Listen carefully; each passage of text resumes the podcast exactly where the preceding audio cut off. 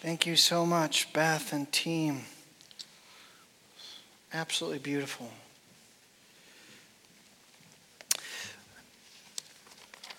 The uh, Thanksgiving message is usually one that I invite you to think about um, not only all that you've been given, but next year and how um, you might give uh, to this community of faith and support of vision and direction. And we're going to get there, but I know this won't come as a surprise to you. I felt completely redirected and, and really transformed this message. Just felt like the the Lord was continuing to stir in me um, a slightly different emphasis, um, especially while I was reading Immerse Messiah with many of you. And I wanted to start with this question When was the last time that you decided just to give up on something? That you decided life is too short.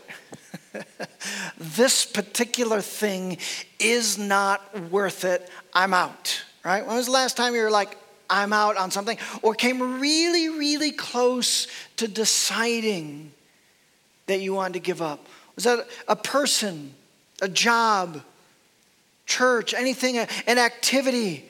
I asked my, uh, one of my daughters, Cambria, if I could share this story, she was in cheerleading for the first two years of high school, freshman and sophomore. And wow, the commitment level to be a cheerleader today, the cost, right? Um, not to mention the, the sacrifice of other things that you have to do. And then you throw in the drama of being a cheerleader and I never want my kids to quit midway through anything. When they've made a commitment, I want them to see it through the season. But I do encourage them to, at the end of a season, in the next season, would you evaluate whether it's worth it, whether you want to re engage? And I strongly encouraged Cambria to really think about is it worth it? In this, in this junior year and in the grand scheme of things. I didn't want to make the decision for her, but she, she did decide at least to take a break from this year. Whew. No, no, no. I, she, either way, I was supportive, but it, it was a challenge. How about you? Is there anything in the deeper matters of life? Think about a job Think about uh, was there a time when you said, listen, the, the stress level is just too high? It, it's a, such a personal cost to me, I have to stop. I was serving a, a, church outside of San Diego in Chula Vista. It was, a, it was a large church, and I struggled continually with the culture that was there. I felt like on the staff team. It was dramatically unhealthy, and I was wrestling. And I think that my supervisors recognized my struggle and I had to weigh this high cost. I had been there for a year and I had to decide was I going to continue on wrestling? And they were putting pressure and they were asking, Eric, we want you to decide are you in or out? And part of my struggle was how they treated other staff persons. And when they gave any indication of being out, sometimes they were fired right on the spot. And I decided for long term ministry, I have to be out even if that means out of a job, unemployed, all those kind of things. And I made that decision. I said, I can't, I, no, I, this is so different from who I am and my beliefs. I can't continue on. Have you been there with a job? Have you been there with a church? Have you been there in a relationship? I think every marriage reaches most marriages i'll say it that way reaches that that tipping point because marriage is hard right? And, and you face that question and you wrestle with that and i think it's far more than simply a question of uh, is it worth it or not? You have to weigh in the commitment you've made before god and to one another and all those things. I was talking with a friend who had just made a decision to enter divorce and I had enough relational capital where I could press in and weigh in and say, listen, I, I think there's more to it. Can, can we work together? I'm sorry to say, I couldn't convince that friend. They quit. In matters of faith, Have you ever been there? As part of your journey with the Lord, have you ever stepped away? Have you ever been tempted to say, you know what, this is too hard. This is not, a, I, I am not getting out. God, you are not who I thought you were. And have you stepped away? Maybe you have friends and family who have done that. I was just reading a story uh, of someone who said, if Christianity is a girlfriend, I first broke up with them, or at least took a break, and, and then I broke up. As I was reading over Immerse Messiah, especially the book of Second Corinthians, if you have brought your Bibles, I encourage you to do that. Would you bring, uh, open up your Bibles to Second Corinthians? Second Corinthians is right after. Good, yes, you're with me. First Corinthians. And really, um, there's two sections in there in Corinthians, Second Corinthians where, where Paul talks about his hardships and his struggles. One is in chapter 11, where he actually is kind of boasting. He, he's doing it in a, in a false way. He, he's saying, I can't believe I have to do this. But he's talking about all that, that he's been shipwrecked, that he's been flogged, uh, whipped 40 times minus one. I think he said three times. Um, or was that? Uh, that was five times. He's been beaten with rods three times. He was stoned one time, and not in the Colorado sense, but in the Middle Eastern sense. He was literally at death's doorway several times. All right? In chapter 11. In, in chapter 6, he's talking about also his hardships. Look at verse 3 of Second Corinthians chapter 6. He says this We put no stumbling block in anyone's path so that our ministry will not be discredited. Rather, as servants of God, we commend ourselves in any every way. So he's talking to the Corinthian church, which he started. And yet there's issues going on in the church. And they're actually doubting Paul's apostolic authority. And they're actually criticizing. Paul has heard criticism from the church that he started. He's hearing criticism. And I, and I thought this was so poignant, not only because he, Paul had to face physical struggle and difficulty and pain, but now relational and spiritual pain of the people that he had uh, uh, served so well, they were criticizing. And he says this to them um, We've commended ourselves in every way in great endurance, in troubles, hardships, distresses, in beatings, imprisonments, and riots in hard work, sleepless nights, and hunger, in purity, understanding, patience, and kindness, in the Holy Spirit, and in sincere love, in truthful speech, and in the power of God, with weapons of righteousness in right hand and in the left, through glory and dishonor, bad report, people saying bad things about us, and good report, people saying good things about us, genuine, yet regarded as impostors so, living genuine, yet regarded as impostors, known, yet regarded as unknown, dying, and yet we live on, beaten, and yet not killed, sorrowful, yet always rejoicing, poor, yet making many rich, having nothing, yet possessing everything. We have spoken freely to you, Corinthians, and open wide our hearts to you. We are not withholding our affection for you, but you are with withholding yours from us. Can you hear in Paul's words? He's saying, We've commended ourselves in every way. As a fair exchange, I speak to, as to you, children, open wide your hearts also. He's saying, we have opened wide our hearts to you. We've lived the best that we can, and yet they were claiming that Paul was so strong in his letters when he wrote, but weak in person. They were claiming that he was not a very good communicator.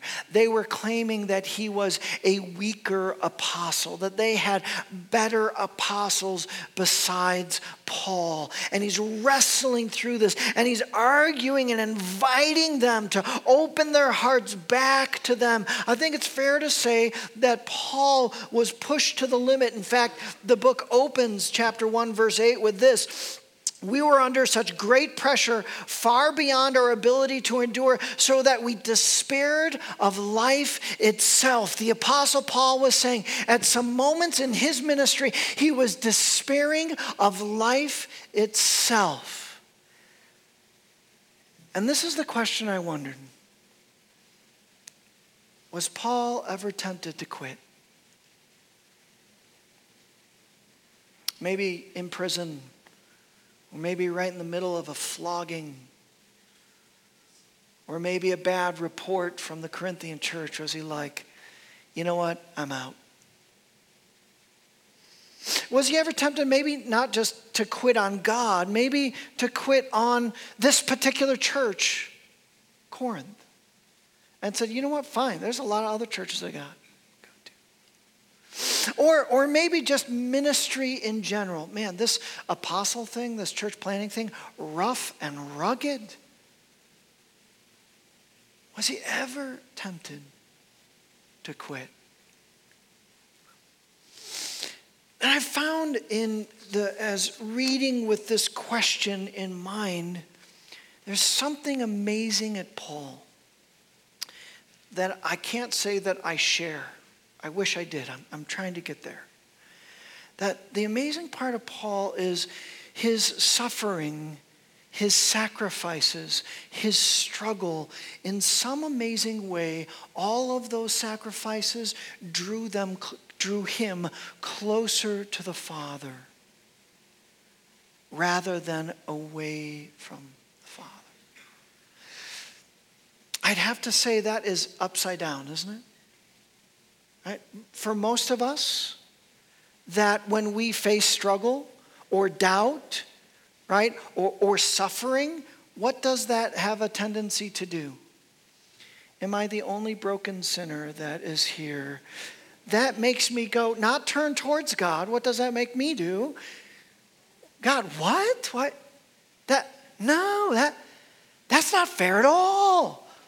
That, that wasn't part of the deal. I thought you loved me. Have you been there? What's up with that struggle?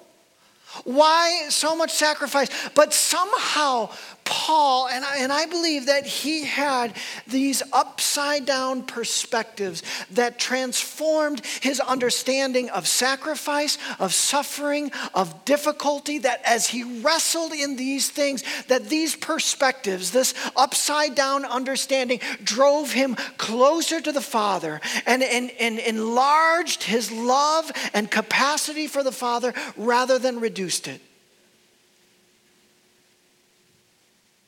And as I was reading specifically Second Corinthians, I was asking, what are those perspectives? How, how can I get there? I am certainly not there yet. I want to share with you these three perspectives that not only did it draw Paul closer to the Father. But then it enabled Paul to say to even a church that was rejecting him in a certain extent, he said, No, no, no, keep fighting, keep pressing in, keep sacrificing. God is worth it. Here's the first perspective.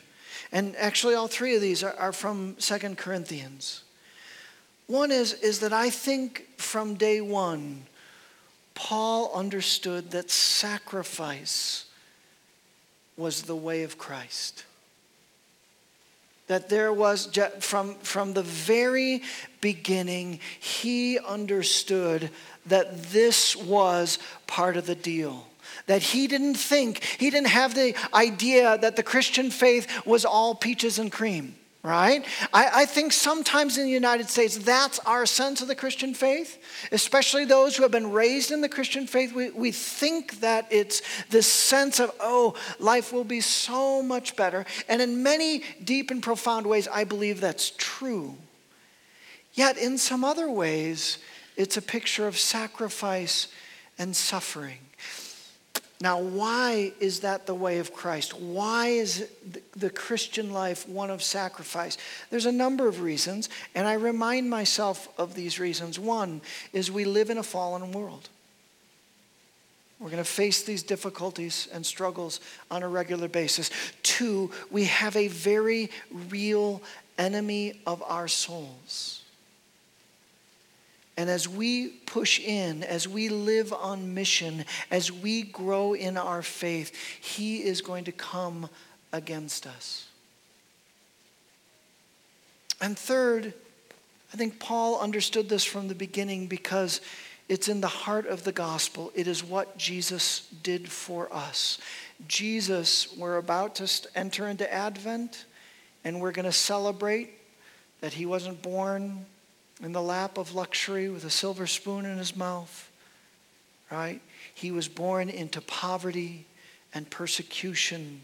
Paul says this, 2 Corinthians 8 9, for you know the grace of our Lord Jesus Christ, that though he was rich, yet for your sake he became poor, so that you through his poverty might become rich. You see, he's saying that Jesus came from heaven, he was enthroned in heaven, and he did not consider equality with God something to be grasped, Paul says in Philippians, but let go of that. He became impoverished, even to the point not only of this little, you know, stable, a feeding trough born into, but then ultimately dying a sinner's death on the cross suffering. He became impoverished so that we might receive the wealth of the gospel. And that was Jesus. And he's our model for life. Jesus took up the cross. And now we know Jesus said, You have a cross. You follow me. I'll lead you.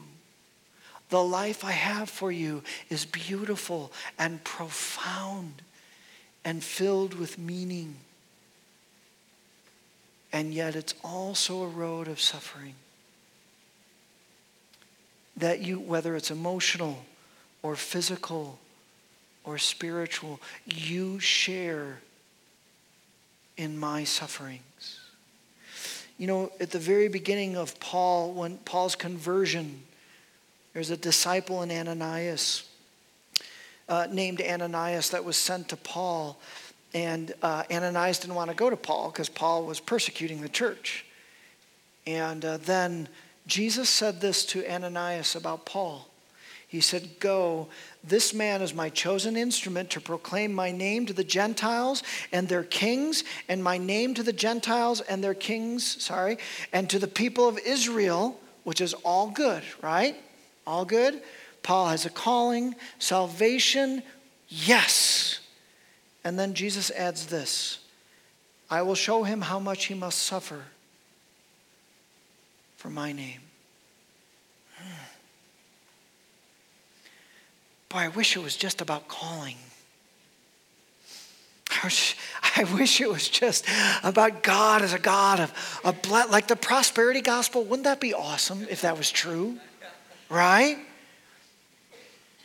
But that's not the gospel. The gospel is that God says, no, no, no. In this world, you will face many troubles, many difficulties and struggle, but, but take heart. I will be with you. I will work through these things. I will take some of the harshest and most difficult things that I allow, and I will do this profound work in your life and in your soul and through your life to the world. And I will build my kingdom even using these, this brokenness, the struggle, and the pain. Would you just trust me? Would you trust me? That's what faith is. Trust me, especially during the hard times. Would you trust me? I told you this would be true. Don't be shocked. I think sometimes I say, Why God? And he says, Eric, do we have to go over this again? I told you this at the beginning. I've told you this annually each year, right? It, it's the way of things. You know, oftentimes in, in suffering, we, we struggle with whether God loves us. And I heard this analogy from Pastor Timothy Keller that, that struck me, and that really maybe our times of suffering is, could be seen in a radically different way. He said this Imagine being in a situation where you were dating someone and you seem to be falling in love. As part of getting, uh, of getting to know one another, you let this other person know that you're to be married, that you are going to receive a significant trust fund. Good? And this person said, That is wonderful, but I want you to know that makes no difference whether you're rich or poor. I love you for who you are. Now, suppose just before the wedding you learn that you actually were not going to get the trust fund. When you relayed that to your spouse to be, he or she got so disappointed that they called off the wedding. How would that make you feel? What would that tell you about this person's love for you? What would you say? Would you start to say, You never loved me for me. You were using me. You loved me because I was going to get you somewhere, get you something. You didn't love me, you were using me. I wonder if we think about that from God's perspective. That as we give our lives to Him, it's like that engagement and that marriage and then when rough stuff happens, we're like, God, that, that's not good. I think I'm out. He's like, wait, I, I wonder if it says more about not his love for us, but our love for him. What is it rooted on? Is it rooted on the stuff we get? A blessed life? Or is it simply rooted on Him? Because He's our creator, He's the lover of our soul, He's the forgiver of that. In some way, Paul got that. He got, he understood this principle of the kingdom of God, and he was in it. Not for the good stuff, but he was in it for Jesus. I want to get there. I want to start, stop questioning his love for me and start reaffirming my love for him in the midst of struggle. There's a, a, second perspective that I'll simply say, just using this phrase, that Paul invites us to believe in God's economy, not the world's economy. And again, this is going to be an upside down perspective. Um, he says in 2 Corinthians 9, 6, and 7. Remember this. He is talking to the Corinthians about following through on what they decided to give to um, actually the Christians in Jerusalem.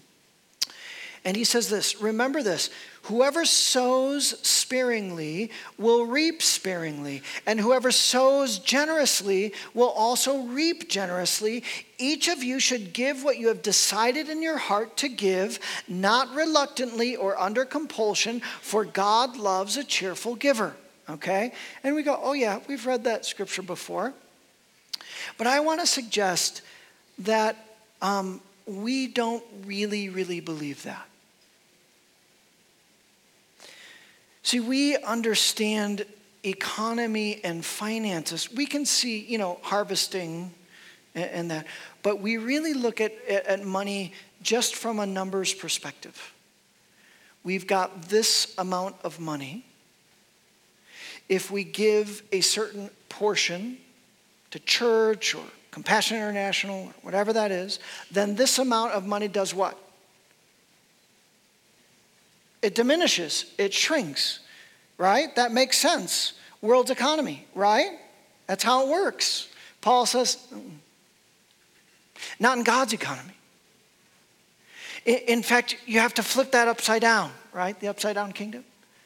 You have to understand it something different. See, the world says this. The world says the more you give, the less you have. But God says, no, actually, the more you give, the more you have. How does that work? How does that his economy work like that? Here's how it works is that as people of faith, we believe that God is over our bank account.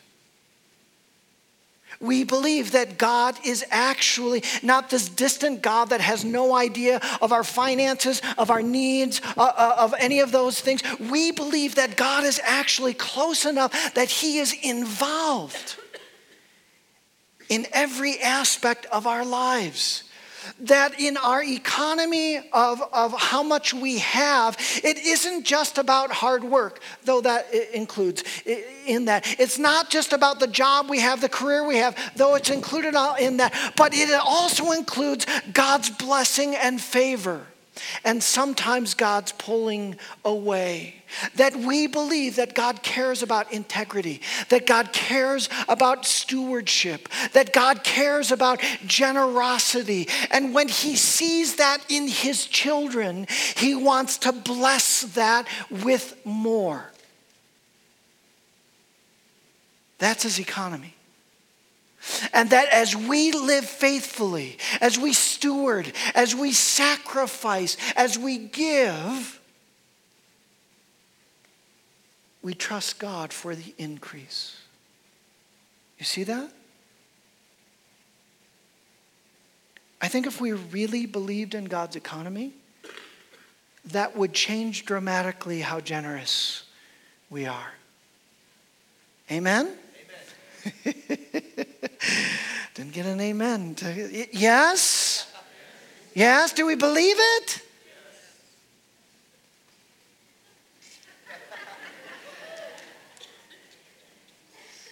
Remember, I'm not throwing stones from glass houses. I'm wrestling through this myself. I'm with you. I'm with you. Now, let me, uh, let me give this analogy. Um, we, uh, for some of you who are visiting, we've had uh, in the last year and a half two church plants. One called Westside Oaks, the west side of Colorado Springs. One down south, All Nations. And some of you know the, the, the story. I, I, I, church planted uh, years ago and believe in church planting, believe it's a, a, a crucial part of extending the kingdom of God. And my plan that God would form a team and a church and we would plant churches eventually down the road. But I didn't want to give away my best leaders. And then Pastor Ben Brooks said, I think I'm, I'm feeling the urge.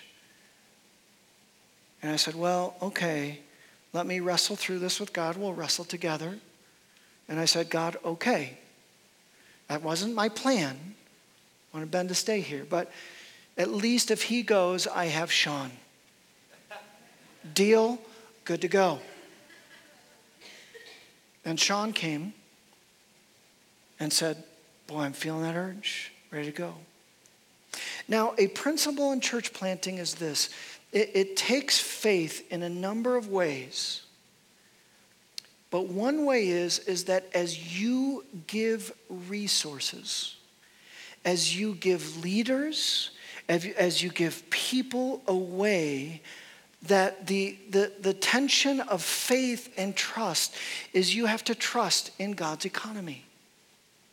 You have to trust that God will bring the backfill, the increase. You realize it's a step of faith, right? We're, we're seeking to build a community of faith, and yet then when God says, No, I want you to give some of that away, right? And the tithes and offerings, that's a step of faith.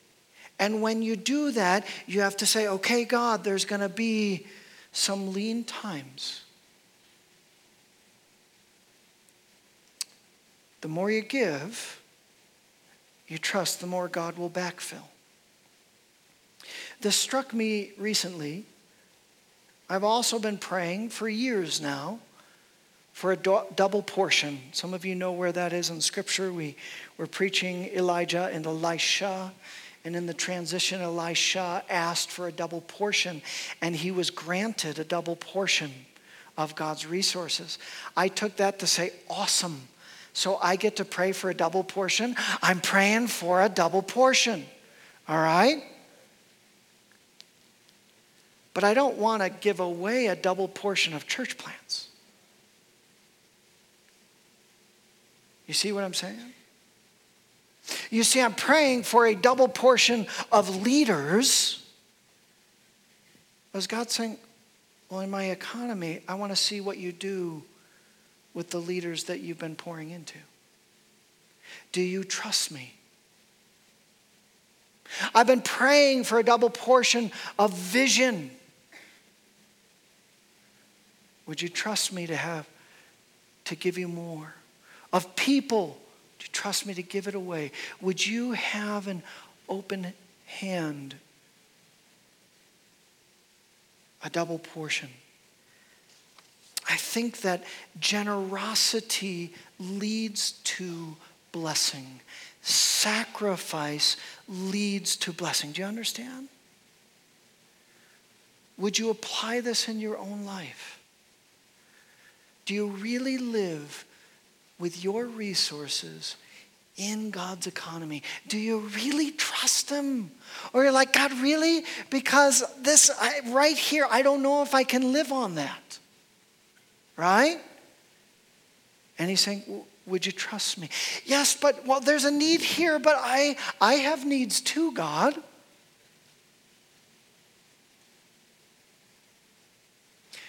You know, I think more and more that God is looking. I was struck by this idea that he, we are his children, especially when we live like him. God, do you believe that God is a generous God? Do you believe that you're his children? Live like his children. This final verse is um, from 2 Corinthians 9, 10, 11, intimately connected with this. Um, it's really about God's character and God's provision. 2 Corinthians 9, 10, 11 says, Now he who supplies seed to the sower and bread for food will also supply and increase your store of seed and will enlarge the harvest of your righteousness. You will be enriched in every way, not a few ways. Not just, oh, well, yeah, spiritually, but not. No, no, every way. You will be enriched in every way so that you can be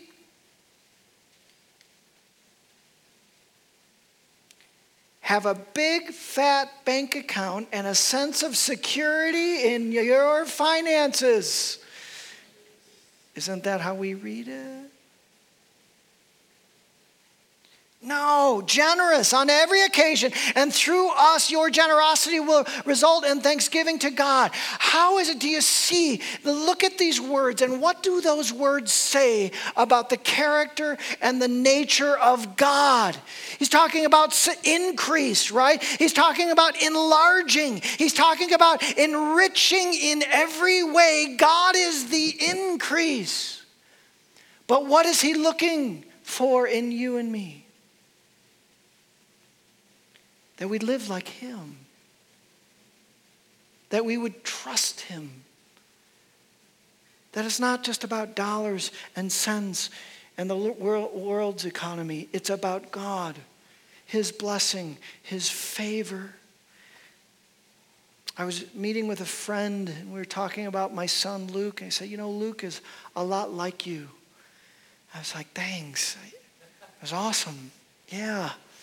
Even some of my quirkiness. He's got some of my quirkiness. That's not all good, right? But I delighted in that. And I think our Heavenly Father delights when we are a people that of faith and trust, that we are a people that are generous, that we are a people that seeks to be a blessing.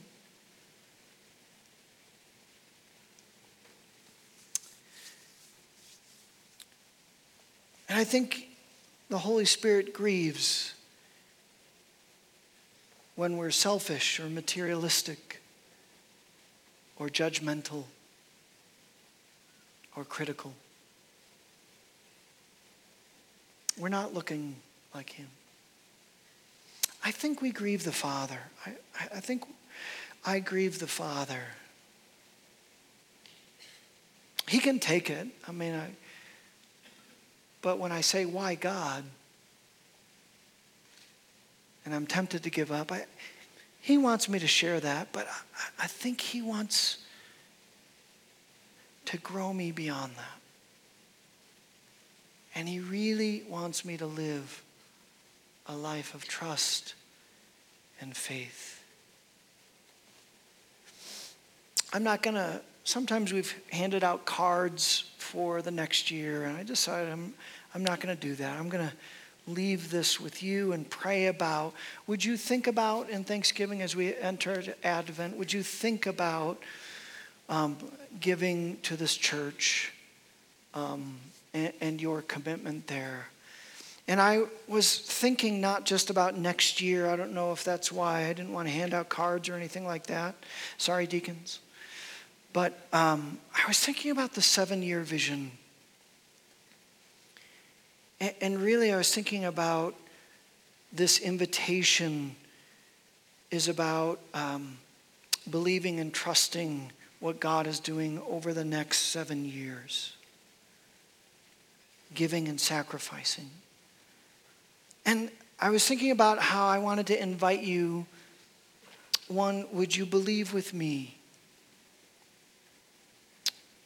that it really is Jesus?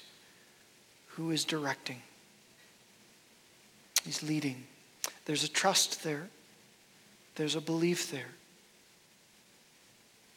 But I can tell you this I might get things wrong, but I'm trying my hardest to see how Jesus is directing this particular community of faith. I was asking you to think about from a place of patience and trust. The seven year vision is a, is a big vision. I, I didn't start out making it big. I've never seen a vision as big as this.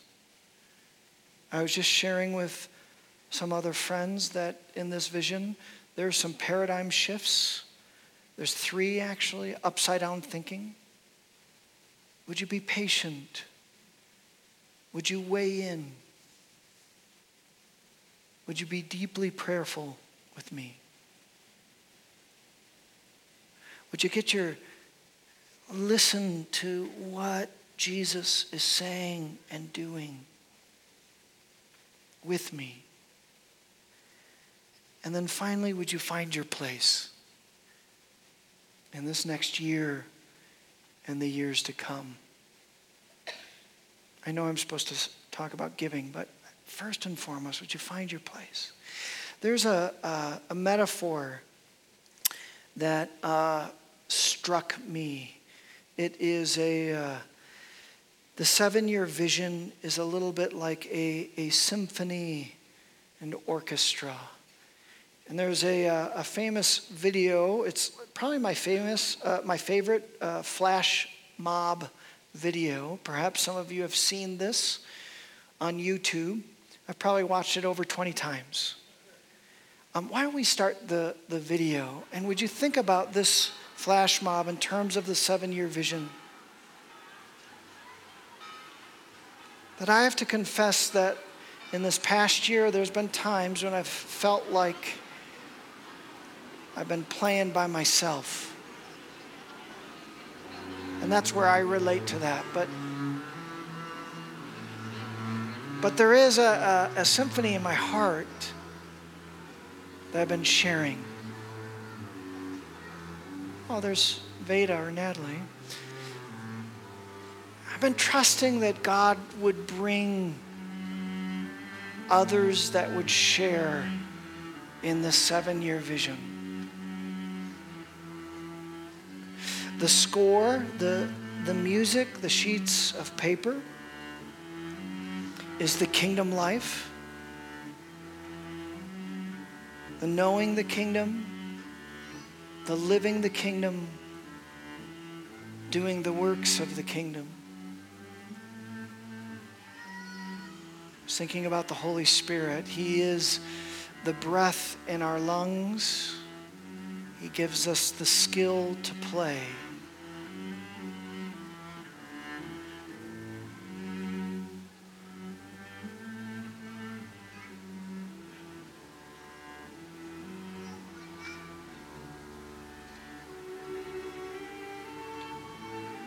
Finally, you know, there is four sections to a symphony. You've got the string instruments, the woodwind, the brass, the percussion. If you add vocalists, you have five sections apostolic, prophetic, evangelistic, shepherding, and teaching.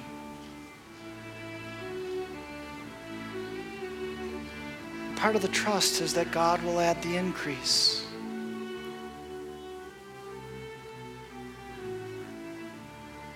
I'll let you enjoy this.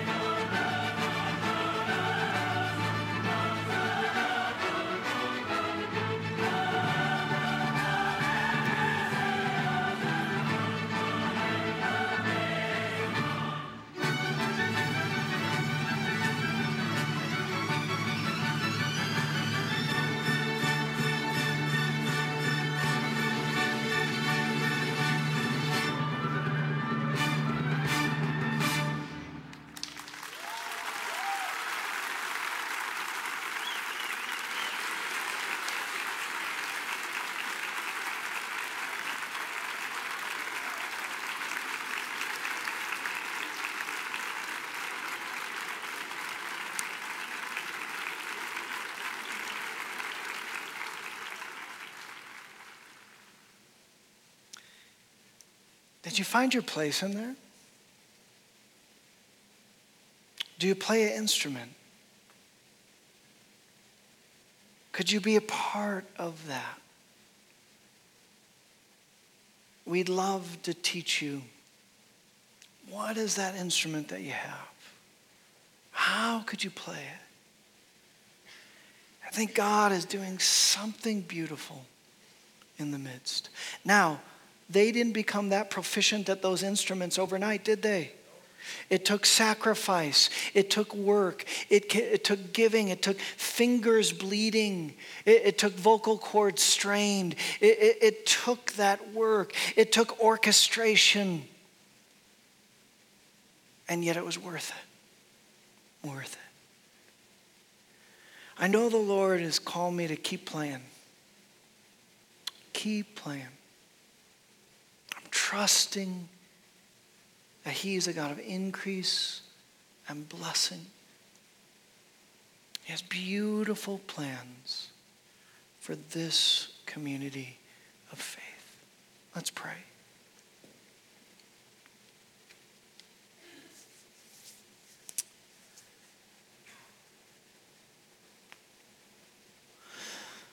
So, Lord, such a, a spirit of thanksgiving. Such a, a spirit of your generosity, of, of your sense of blessing. Lord, forgive us when we doubt. Forgive us, Lord God, when especially we question your love for the times that we have said we're out. Lord, we want to commit to you, to give to you all that you have given us. Jesus, you became poor so that we might be rich. Lord, with the wealth that you have given us, help us to give it to you and trust in your increase. Can we stand together? Give you the blessing. If you'd like to remain for the final song, please do. But um, if you need to go, it's okay to go. Would you go with the music of the kingdom filling your soul? Would you go walking in that faith, that trust that the Father's got you? He knows you, He loves you. Would you go trusting that He's granted all things that you will need? Pray this in the name of the Father, of the Son, and the Holy Spirit. Amen. God bless you.